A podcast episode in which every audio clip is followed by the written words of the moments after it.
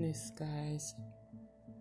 I had so much fun talking with you. I lost track of the time and I ran out of time.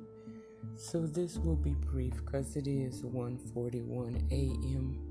on the west coast and it's really really warm. It's just now Tuesday, the 8th of September still. Here's something. Um, Melina Abdullah wrote in her, it looks like um, maybe a Facebook or Instagram hashtag Labor Day, which was yesterday, Monday, September 7th, 2020. Melina says, especially today, we pay tribute to our ancestors who were stolen from Africa, placed in bondage, falsely named as chattel, and forced into labor, who were called slaves, but never submitted as such, who have always been fully human, with an unbroken connection to the divine and to each other. We give homage to their lives, their sacrifice, and their still unpaid labor, which built what is now the Americas. We commit to the continued struggle for liberation and reparations. For it is only through freedom and justice that we truly honor them. Thank you, Melina Abdullah.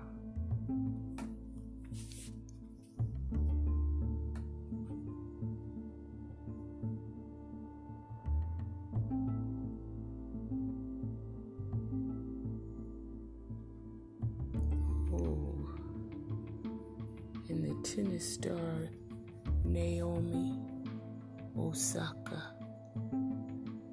said, Say their names. This photograph appears to be on the court. I'm not following her her career, but I understand she decided not to play one of her games since oh, so many people killed her. I think it was when Jacob Blake Jr. was shot seven times in the back in Kenosha, Wisconsin, after LeBron James and the Lakers team and the oh, Milwaukee a long string of other professional athletes decided to halt their playoff games and other games. She also stepped up. So that's good for her. Yeah, that's an Instagram post. Re it was reposted by Ibtihaj Muhammad, the Olympic ath- athlete that competes in sword fighting. She is going, she's training for the LA Olympics in 20.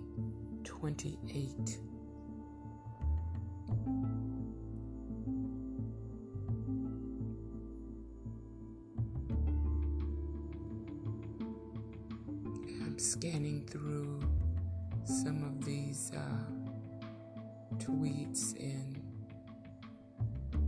some of these posts to Facebook or repost.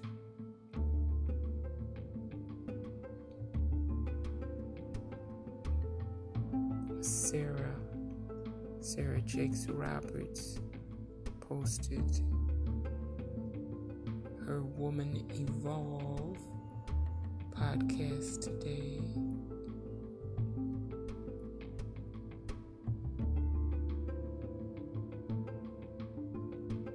And I turned the volume down because it gets kind of loud, some of the music that they send to the Facebook gets kind of loud. I don't want to disturb anyone, wake anyone up from their sleep. If it, if it turns out to be something that needs to be played later on, we can listen to it. And this, this man is somebody new I haven't heard before, but he's, uh, I guess I have to check him out to see what he's trying to tell us. Okay, let's hear what Sarah's saying today. Uh, this is the Woman Evolve podcast, and I am your host, Sarah Jakes Roberts. I am not here by myself. I'm being joined on YouTube and Facebook with my favorite co host, The Delegation.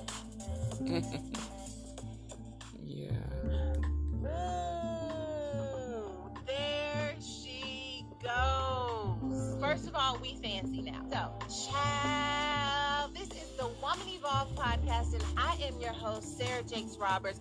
I am not here by myself. I'm being joined on YouTube and Facebook with my favorite co host, The Delegation. I thought her sister was her favorite co host. Cora Jakes Coleman was on the first podcast with her. They were hilarious. Now she's saying her favorite. Oh, yeah, Sarah. Uh, uh, Cora went on vacation. Oh, yeah.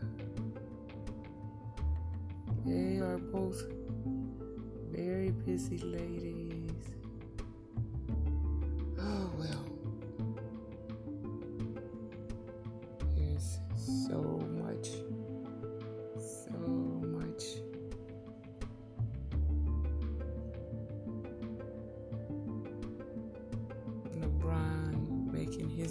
Baskets. he seems to really be happy. He seems to dance on the sideline. Okay. Here's your Labor Day Black History lesson from Corey Minor Smith. Sure. I thought she was in the city council in Ohio, but now people in Ohio are telling me that Corey ran for a judge in one of the courts. And they they were told in church to vote for her. So she may no longer be practicing law, but adjudicating it in the courts. But her post, her Facebook post, um, I could spend forever reading them. She has the best, some of the best I've seen. Okay, she's reposting from The Root.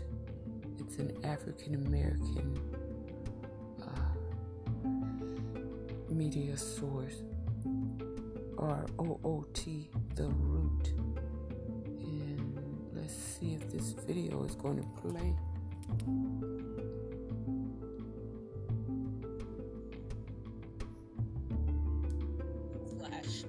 Black labor built this country. After slaves were legally freed in 1865, black folks had a hell of a time finding employment, joining unions, and eventually the labor movement. Because, yeah, the history of labor in America is racist as food. Labor Day became a federal holiday in 1894 after a strike led by the American Railway Union, known as the Pullman Strike. This was a turning point in the labor movement, though it didn't benefit all American workers. Black Pullman porters weren't allowed to participate in the strike because they were not allowed in the unions. But they wanted to be. Black people were organizing unions way back then, too.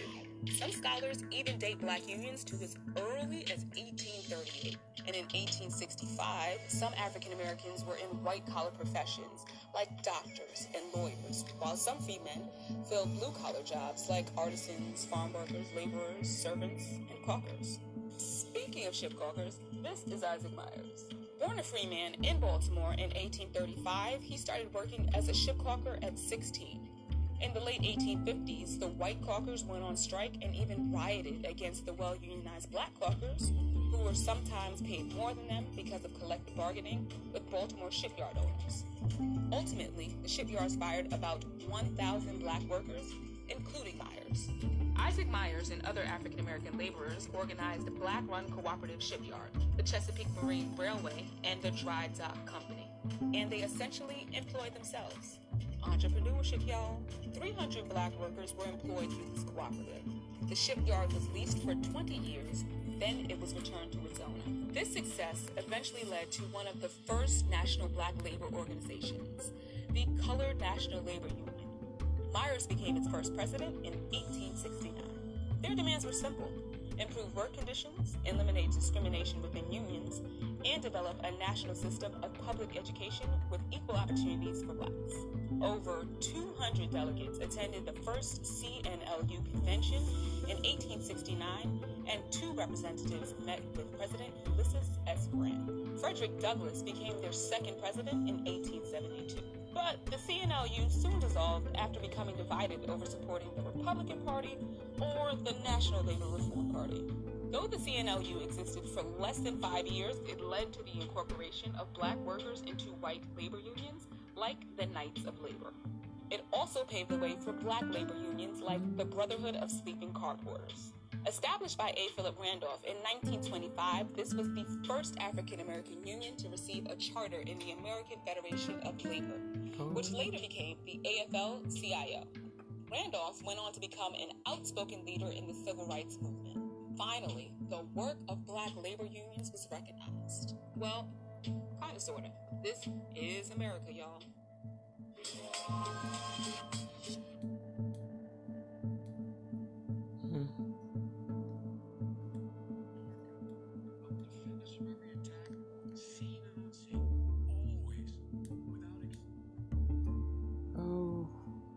Was worth it. The volume is low, so I may have to repost it again if the volume is not good.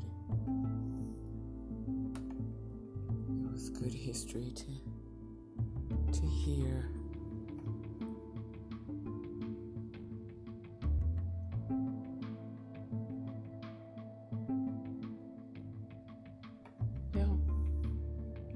Call it done for now. And thank you all again and again for your support, your careful consideration of the show, and your supporting the show through um, ratings, the Apple Podcast ratings, and other ratings. It's phenomenal. It is just phenomenal.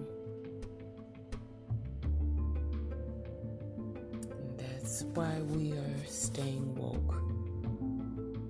so that we can move away from what doesn't serve the greater good in the majority of humanity. We can move away from that to what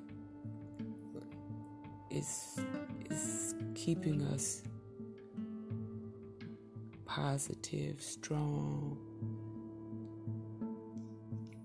keeping us viable so that when we leave here, leave this planet, it's a better place for who comes behind us. Okay, that's the end of my rant for tonight or this morning. Thanks for rolling with us, sister. Okay, much love, much peace to everyone. Bye bye.